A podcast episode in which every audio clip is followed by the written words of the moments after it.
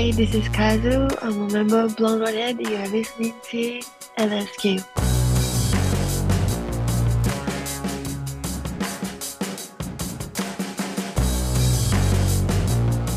I guess it would have been 1994 that I first heard and became captivated by the music of Blonde Redhead and this amazing singular sound of theirs with all of its beauty and noise.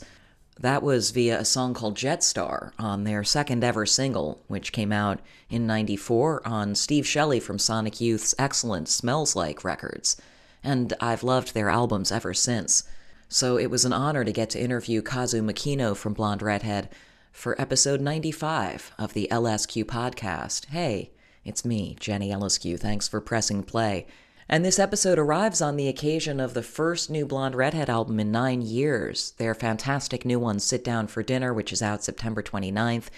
So we talk about the band coming back together to make this album and what inspired that, as well as digging into Kazu's earlier experiences discovering her own creativity. Let's get into it. Hi, Hi. How's it going? Good. How are you? I'm well, thank you. So good to see you.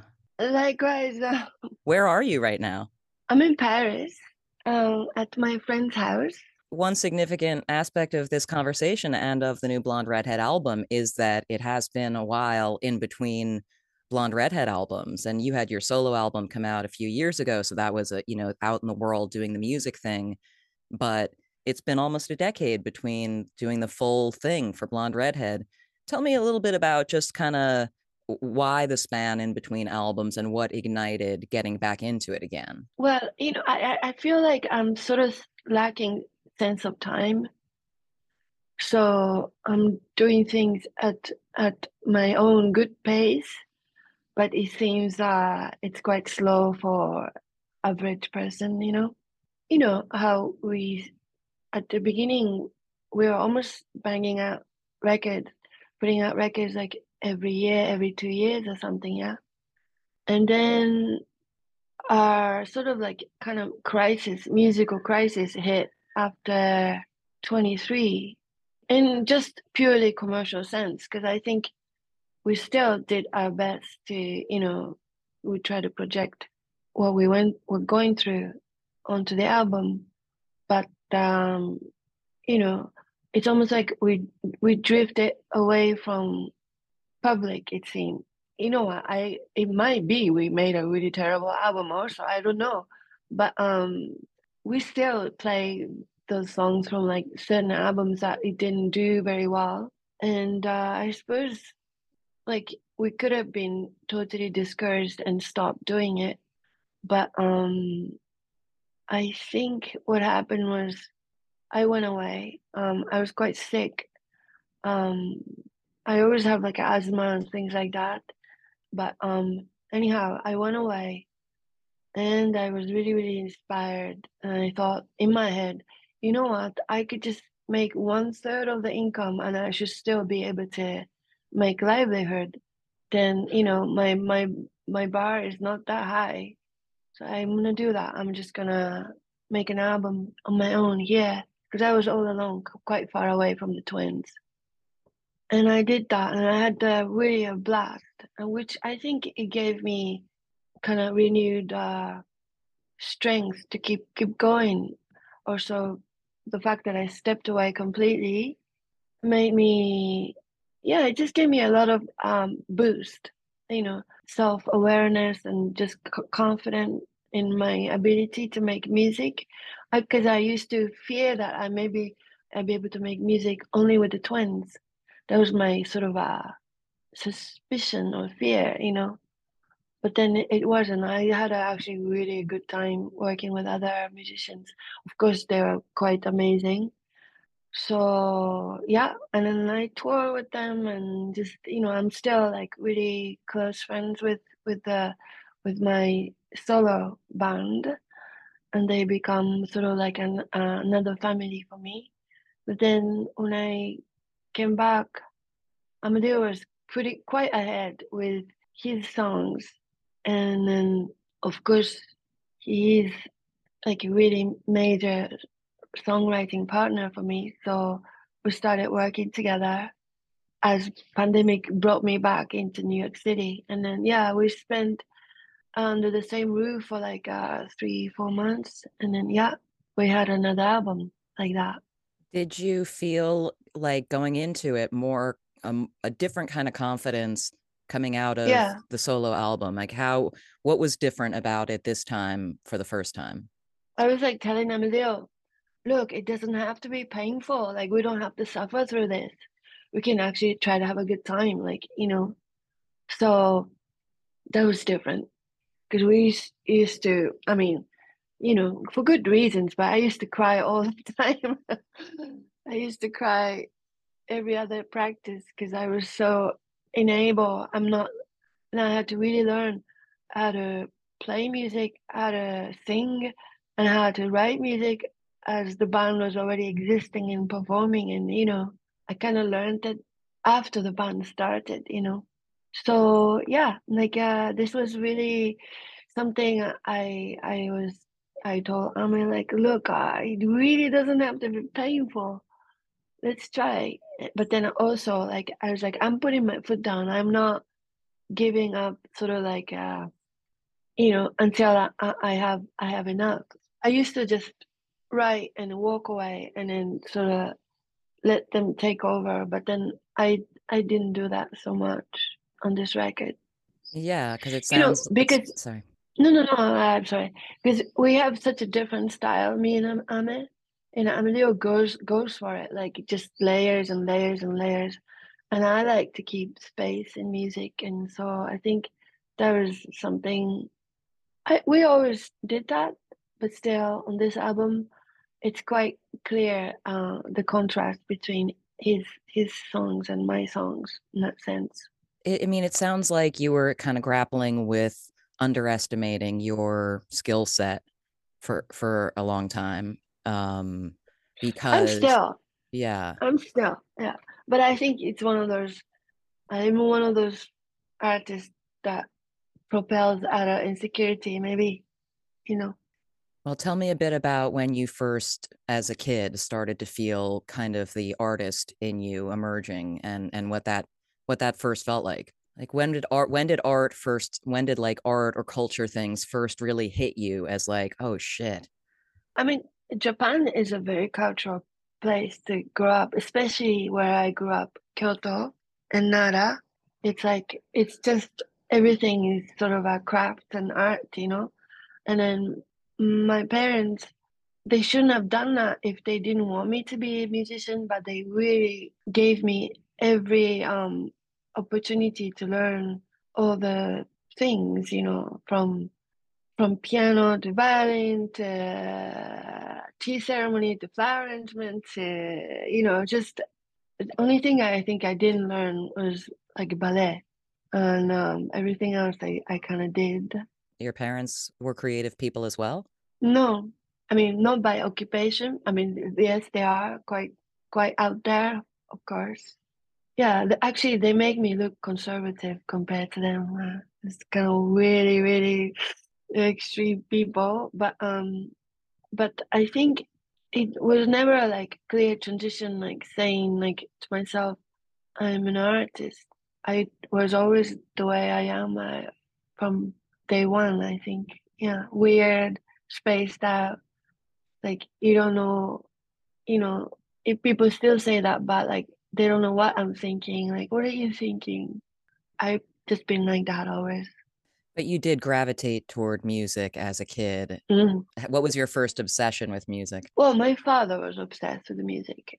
There was a constant soft volume of classical music in my house.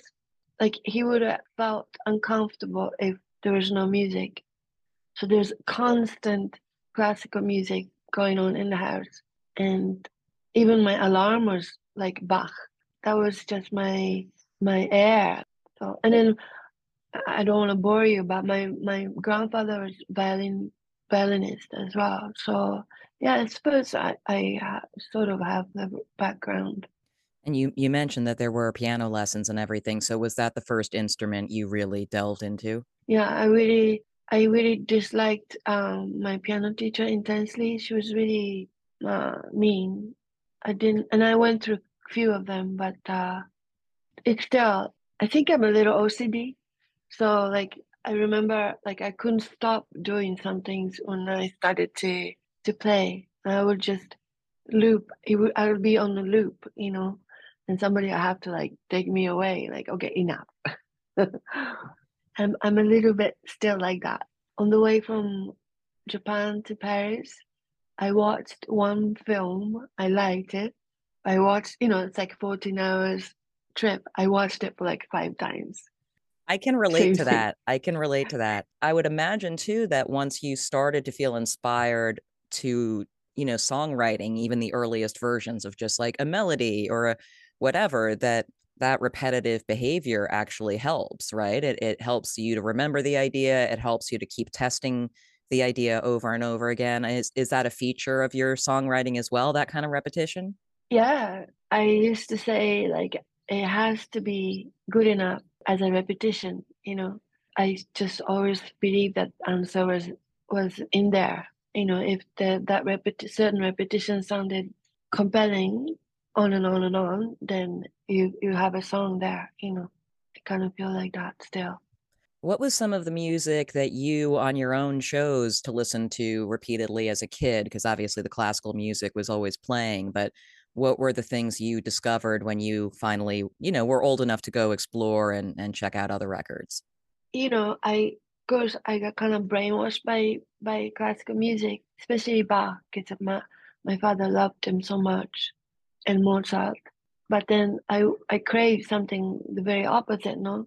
It turned out like, you know, it was first like Rolling Stones and things like that. But in the end, what what, what I was really drawn to is like blues and you know soul and things like that and then somehow those two elements always come comes out to me like everything i i sing i think it's blues based or the things i do yeah and when did you actually start writing songs? Were, were you still a kid or?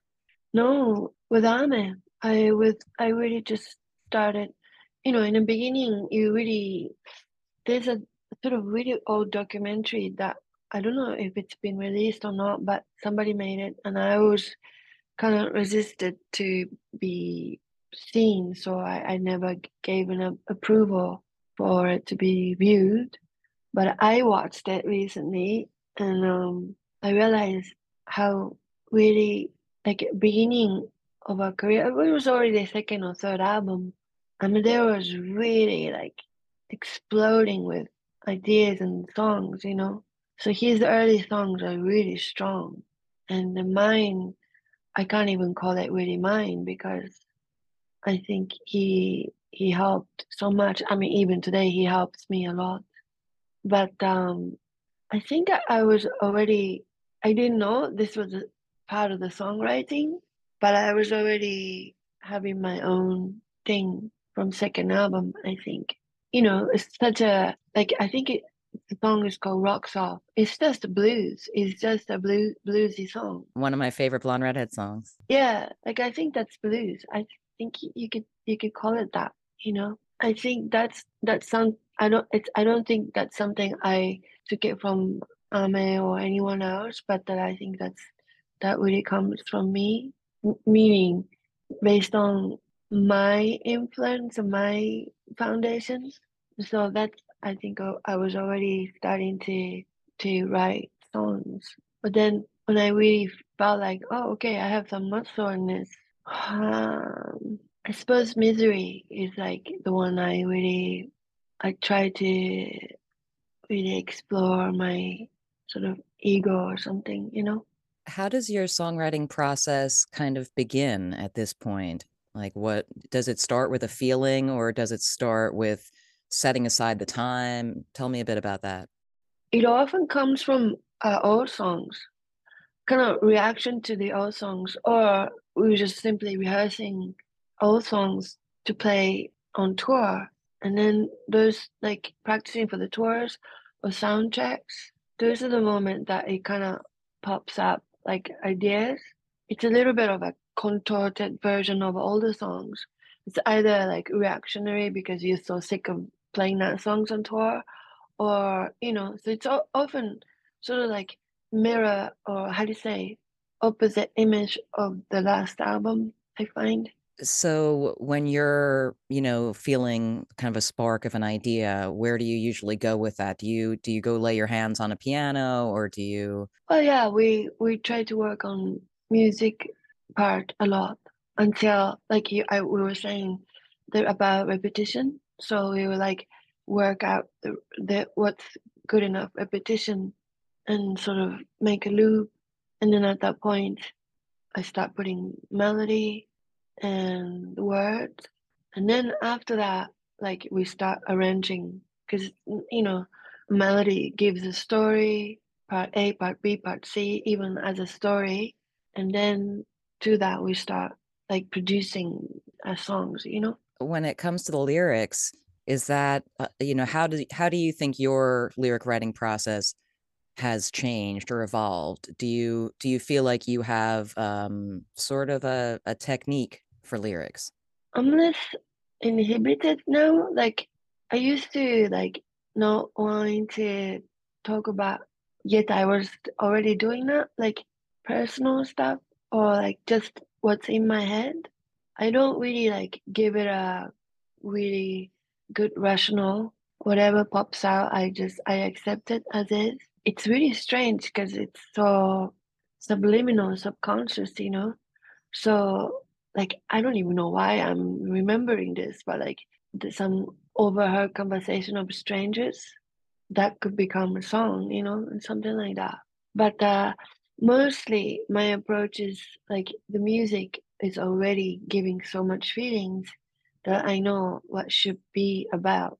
Because it the music alone, it sounds like this is a conversational piece, or it sounds like this is she's not having what she really wants, or you know, just sounds like it's full of regrets or whatever. I get, I almost get sort of a visual, visual sense. Like I see, I see things, and so I, I kind of match to the characters that I'm seeing. Yeah, it's quite visual actually. Yeah, as you're saying that, I'm thinking about the video for the dress as an example of just like where it's it kind of becomes inseparable at a certain point this the scenes of the people crying and the and the song itself it like such a beautiful example of where you're just like i don't even know how i don't even know how to separate the threads of what's fucking me up from this song and video you know? That's amazing. It's really cool. Yeah no i think music is so visual no? Like it's such a you see you see them somehow even though it, it is invisible, but uh, I, I see things, you know, when I hear. I'm sure everybody does see things from music, right? Yeah, I mean, I think I think so. Even if you don't know that that's what it is, you're there's an Yeah, implied yeah. there's an implied world that Mm. when you're enjoying it, and and I feel like maybe you know I also uh, do have OCD, so I can relate to, as I said, the repetition thing. But you know, I think there's something with films as well, where if you can tap into an entire world. I watched a documentary about Brooke Shields this week, which um, is really a beautiful documentary. And ever since then, Oh, I keep having characters from the Brooke Shields documentary like popping up in various scenarios when and like a random thought, you know, which is like I'm like I really liked that documentary because I now I'm like walking around in it in like a back part of my brain. Oh, I need to see that. Yeah, it's great. Um, but I was going to ask, Mm. yeah, as a performer, and when you first started performing with Blonde Redhead, like, were did you feel stage fright at first, and and how did you kind of, or did it always kind of come naturally to you? How did you, how have you evolved as a performer, and and what's some of your inspiration on stage, or or the feeling you're tapping into there? I don't know. Like we don't talk to the audience.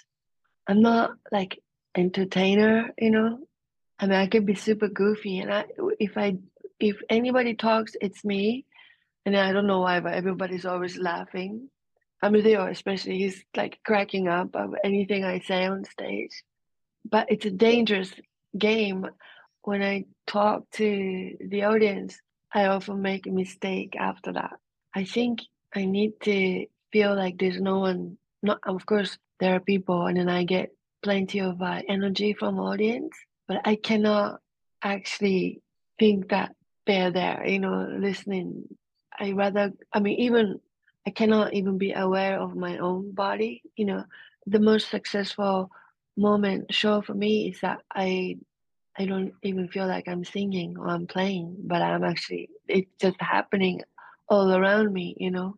That's sort of that's sort of the feeling. I actually literally think to myself, you know, I kind of have this like urge to stop singing just because I feel like the voice will keep going, you know.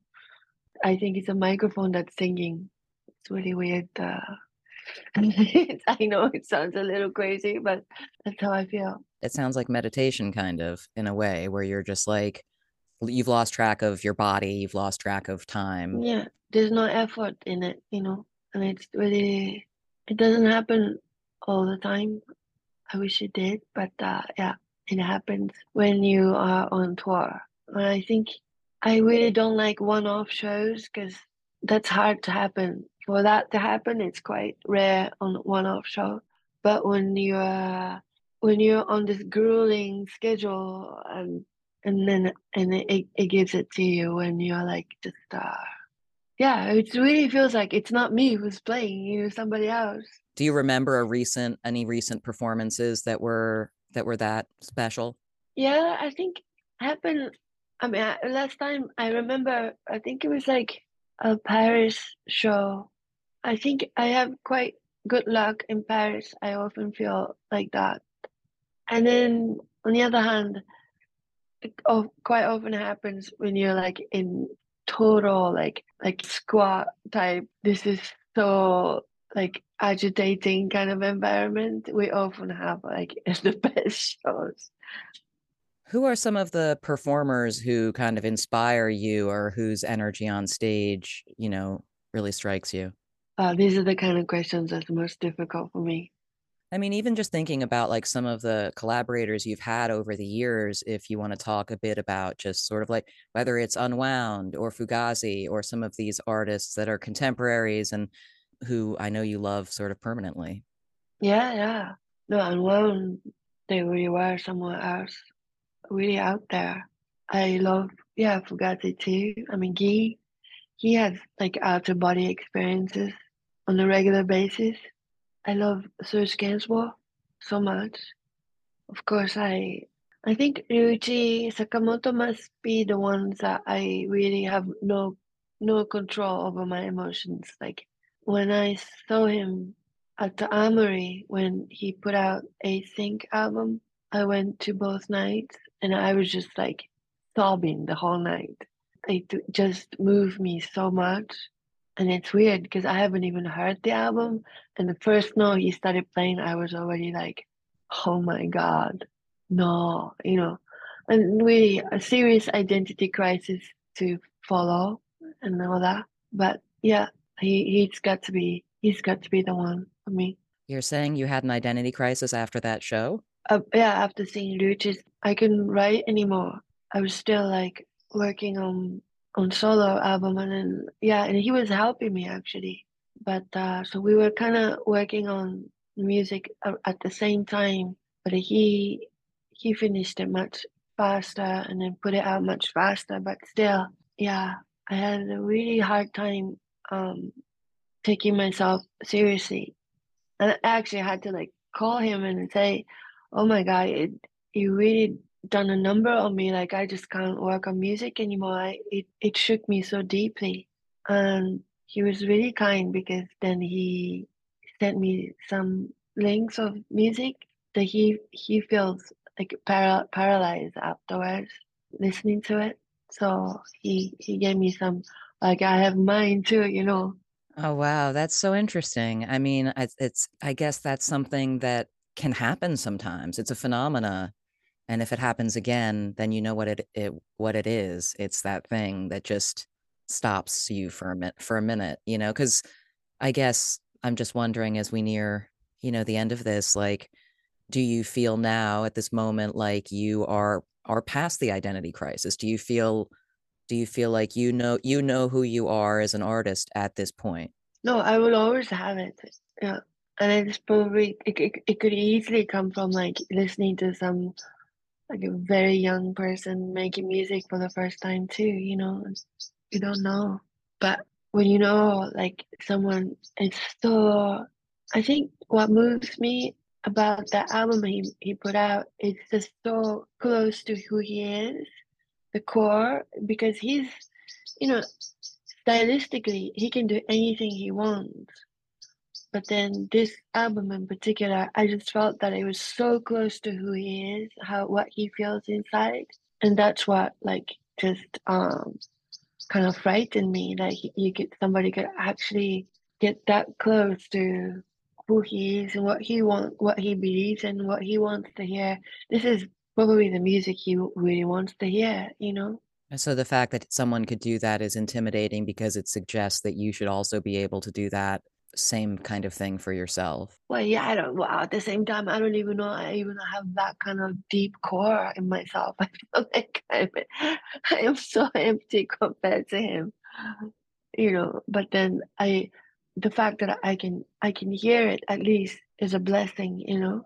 Let's be how do you say realistic. I don't think at this point I don't think anyone's gonna do something that hasn't been done. I think there are plenty of combination that feels so fresh today.